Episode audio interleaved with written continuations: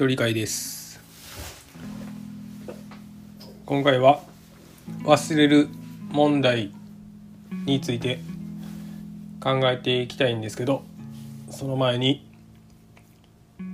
えっ、ー、となんやコメントいただいたコメントを読み上げていきます、えー、これは10月の12日の時間が足りない問題に。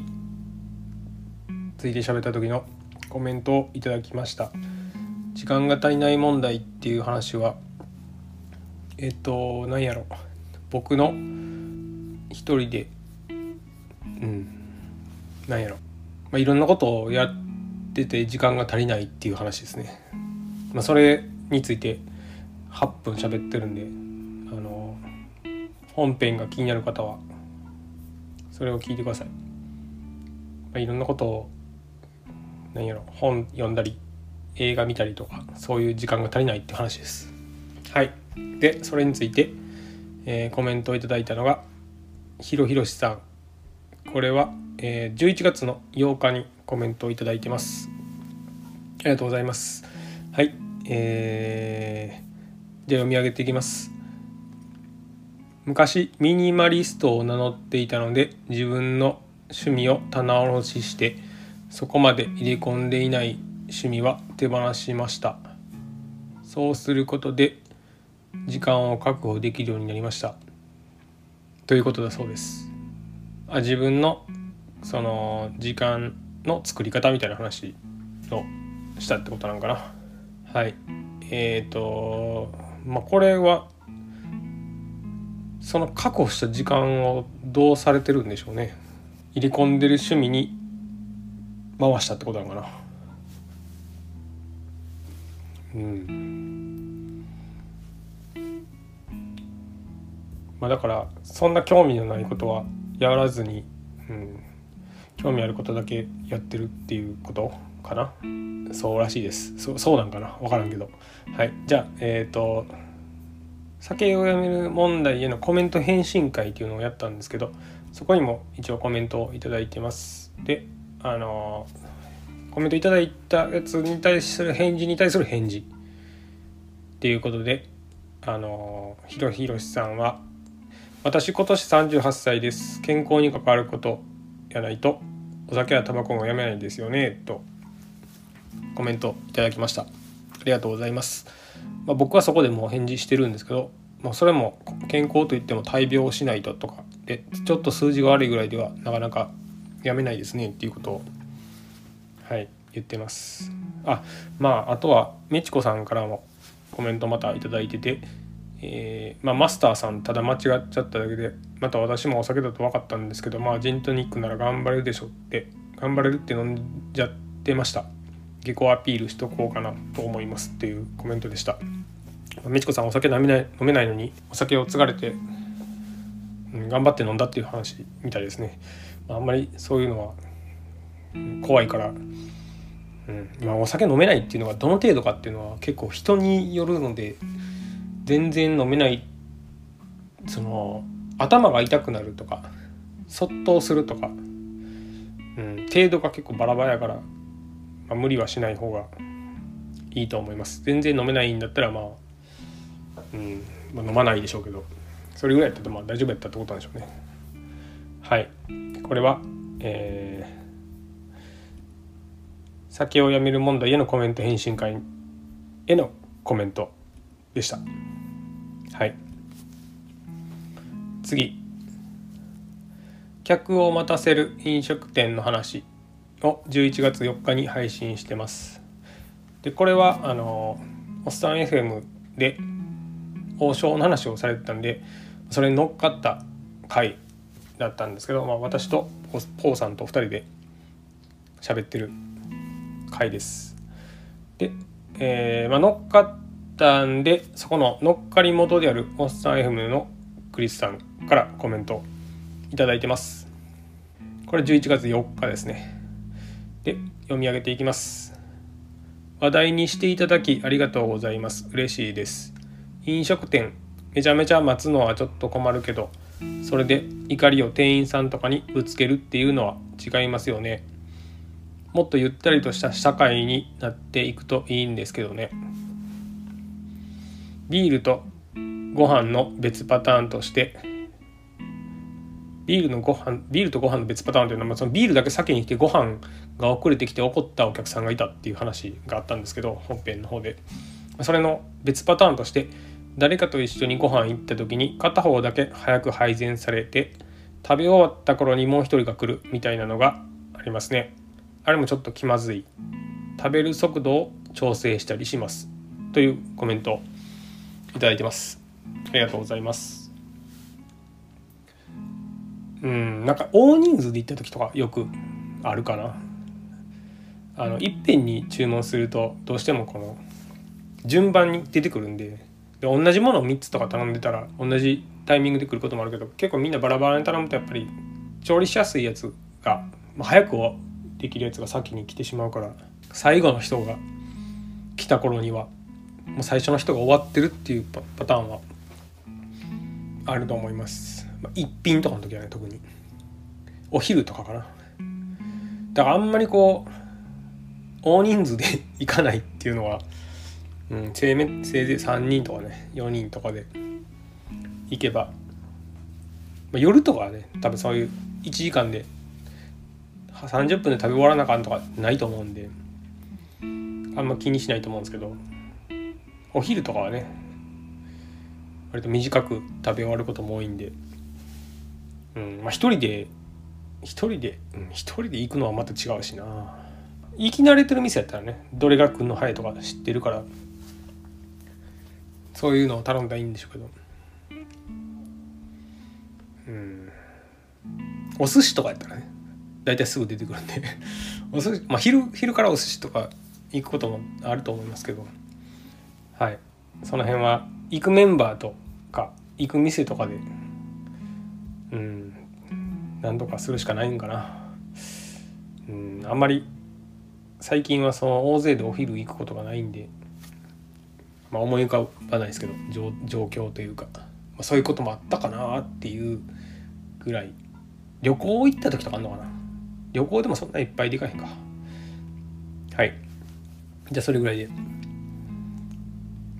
次がえー、11月の8日に私が投稿した話すのが苦手問題。こちらはえーまあ、僕が話すの苦手っていう話を10分ぐらいしてるだけなんですけど15分ぐらいかな。はい。こちらに対してコメントをいただいたのが、えー、ひろひろしさん。これも11月の8日にいただいてます。読み上げます。私は学生時代電話オペレーターのバイトをしていましたので仕事柄聞き上手にならないといけませんでした。言い換えオウム返し相づちを多用すれば聞き上手にはなると思います。カウンセラーもそんな感じみたいらしいです。話し上手になるには場数を踏むしかないですよね。で河野さんも2人会や奥さんとしっかり話してると思いますしそもそも一人語りができるのはすごいと思いますよ。というコメントでした。ありがとうございます。まあ、このまず最初の、えっ、ー、と、聞き上手。聞き上手っていうのは僕がちょっとこの話すのが苦手問題の間の方で話は変わるけど聞き上手って何やろみたいなことをちらっと喋ってたんですけどでヒロヒロシさんはまあなんかオペレーターテレアポってやつですかねちょっと分かんないですけどテレアポはあれか。自分から電話するやつか。でえっ、ー、とまあひろしさんの言う聞き上手っていうのはまあテクニカルな話ですよね多分。表面的ななんか聞き上手。まあ僕がそれこそ言ってたえー、聞き上手風の人っていうことなのかな。なんか聞き上手っぽく見えるとか聞こえる。うん。こと。はまあこうやればいいよみたいな話。うんまあそれってああんま僕はよく分かんないんですけど。あのい うんそれそれ意味あんのかなと思う。はい。でまあカウンカウンセラーは違うと思いますけどね多分。で話し上手になるには場数を踏むしかない、うん、話し上手になりたければそうなんですかね、うん、話し上手になるには、まあ、僕はちなみにその技術的なこういう話上手みたいなのはこうなんて言ったんやろ。講習というか講習そう講習を受けたことがあって、うん、その時は結構頑張って勉強しましたけどまあそういうのがこう自然にできる人っていうのがやっぱりうまいんかなとは思いますけど、うん、とかなんやろ。こうハードルを感じないとか。まあそれも慣れっちゃ慣れなんですけどこう自分でやっぱモードを作っていかないと僕はその話すモードに入らないとできないんで。普段の自分とはやっぱ全然違うんですよね。切り替えていくというか。だからそれが普段のままいける人がやっぱ話上手なんかなとか。うん。話ベタじゃない人なんかなと。勝手に思ってます。はい。それぐらいかな。コメントはそれぐらいです。でまあそうやな。じゃあ今日のテーマということで最初に言ってたんですけど忘れる問題。忘れる問題について考えていきたいと思います。これは今日はあのー、なんやちゃんと下書きをしてます。まあ今までのこの喋りについては下書きしてないんですけど今からちょっと読んでいく感じになっていますね。はい。じゃあ忘れる問題とは普段から物事をよく忘れる物忘れがひどいとかそういう日常的な話について考えていきます。例えば、えー、僕は今夜に日記をつけてます。日記っていうのもその声日記に書く用喋る用のその下書きが日記なんですけど今日あったことをノートに書いてます。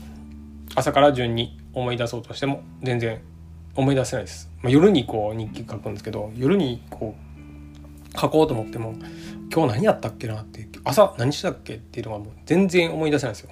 もう忘れる問題ってそういうことです。今日あったこと今日一日振り返っても普段やっていること。まいつもやってることはまあこれやったなこれやったなっていうのが思い出せるけど、うん、それで終わってしまいます。今日なんか他にあったっけって思って数行日記見たら数行で終わってるっていうことが、まあ、毎日ですね。あんま書くことないっていうか、まあ、やってないのか覚えてないのか分かんないですけどとにかく覚えてない。はい、で記憶力の低下っていうのがあると思ってます。なんかそういう事例として昨日の晩ご飯覚えてる覚えてないとかっていうのがよく例で出てきますけど僕はその日に食べたものもパッと出てこないことが多いです。まあ、これは僕に関しては記憶力の低下っていうのもあると思うけどもともとあんまり食べ物に興味がないんで覚えてないだけなんかもしれないですねどっかお店行ったとかやったらねお店で覚えてるんですけどね。場所場所とかで。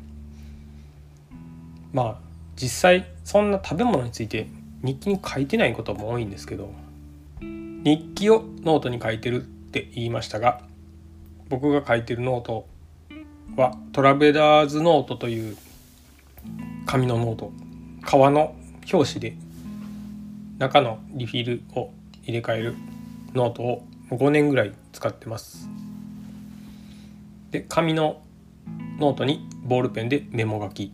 それを後でウェブサービスのノートに書き写してます。ちょっとややこしいんですけど紙のノートに書いてネットのノートに書くっていう二度手間のことをやってます。で使ってるボールペンはあのパーカーっていうどっかの会社のボールペンを結構長いこと使っててでインクは、えー、インクはパーカーのインクじゃなくてジェットストリームのインクを使ってます。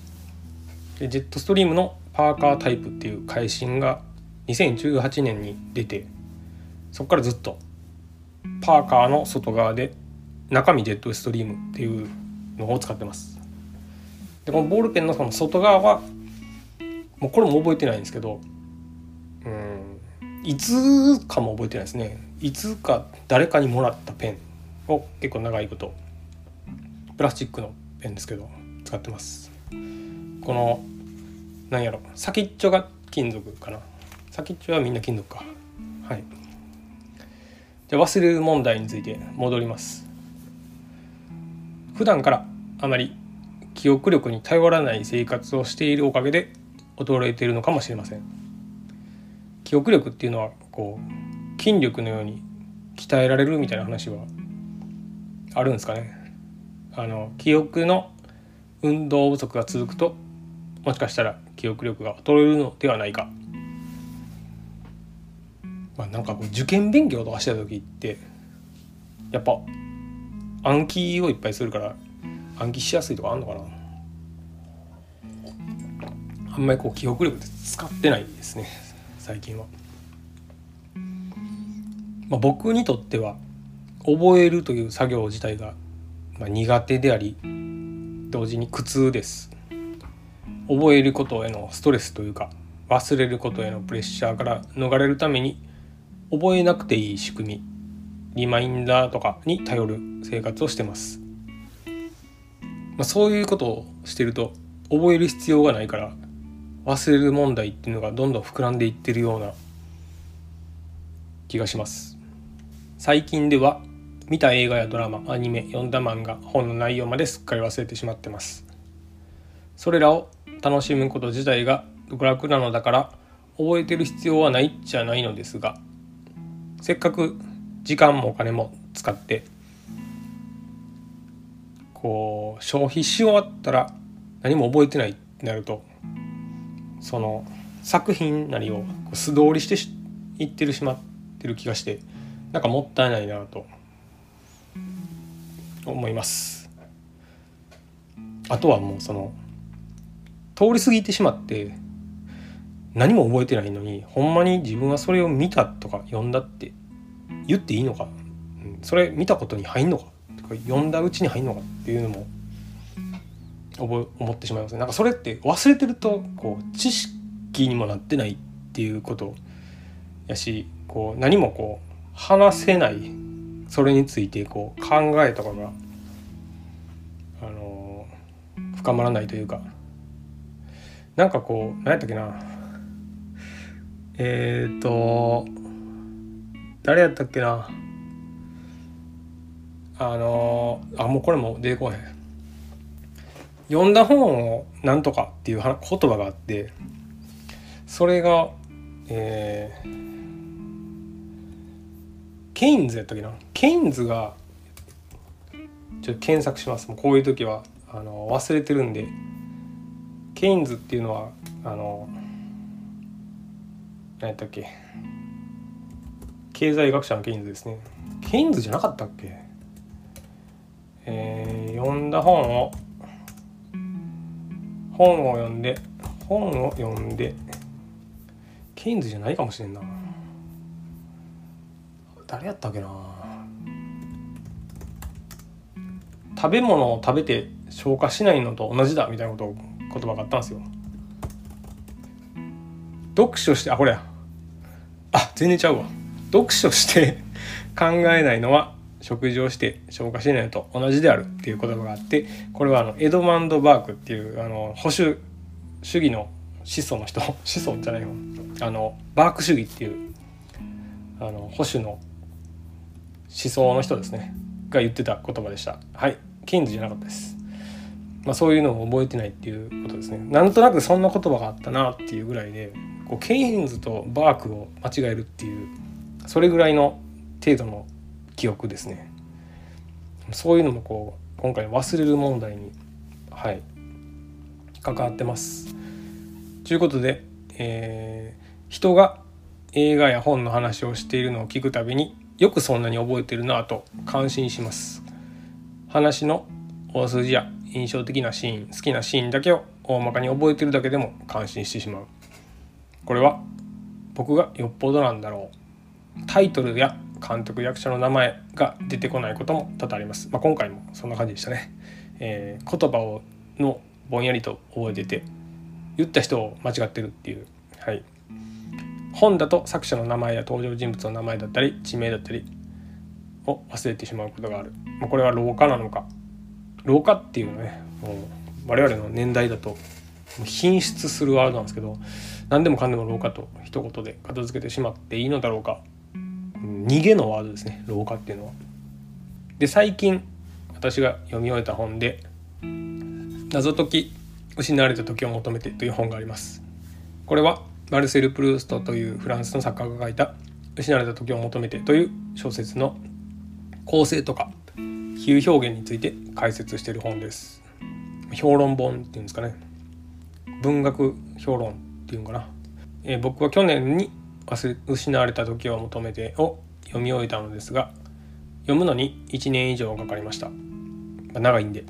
はい。でさらに読み終えてから10ヶ月経ってしまっておりこの謎解き失われた時を求めてを読むまでこう10ヶ月間があったんですけど今いくら謎解きをされても本編の細かい内容を忘れてしまってます。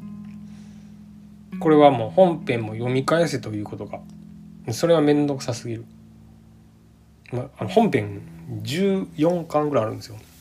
でこういう時にこう忘れる問題を痛感します。せっかく時間をかけて読んだ名作が内容を忘れてしまってたらもう意味ないんちゃうかっていう。何のためにまあ別に覚えるために読んだわけじゃないけど。まあ、覚えてる部分もあるんですけどこう日に日に記憶は薄れていってます。このちなみにこの謎解き失われた時を求めてもう1ヶ月ぐらいかけて読んでしまって。なかなか内容が難しくて、ね、頭に入ってこなかったですね。まあ、そういう本は忘れやすいですね余計に。はい。でこの忘れる問題について僕はどう向き合っていけばいいのだろうかということを今思ってるとこですね。これが老化による記憶力の衰えとか記憶の鍛錬普段からの鍛錬を怠っていることによる脳神経細胞の衰えなのかもしくは似たような刺激に慣れすぎて新鮮味に欠けるから覚えてないのか。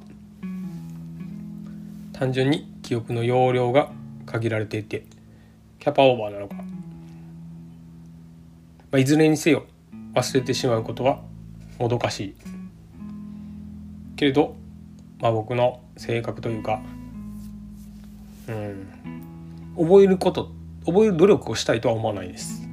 めんどくさいんで。大変やし。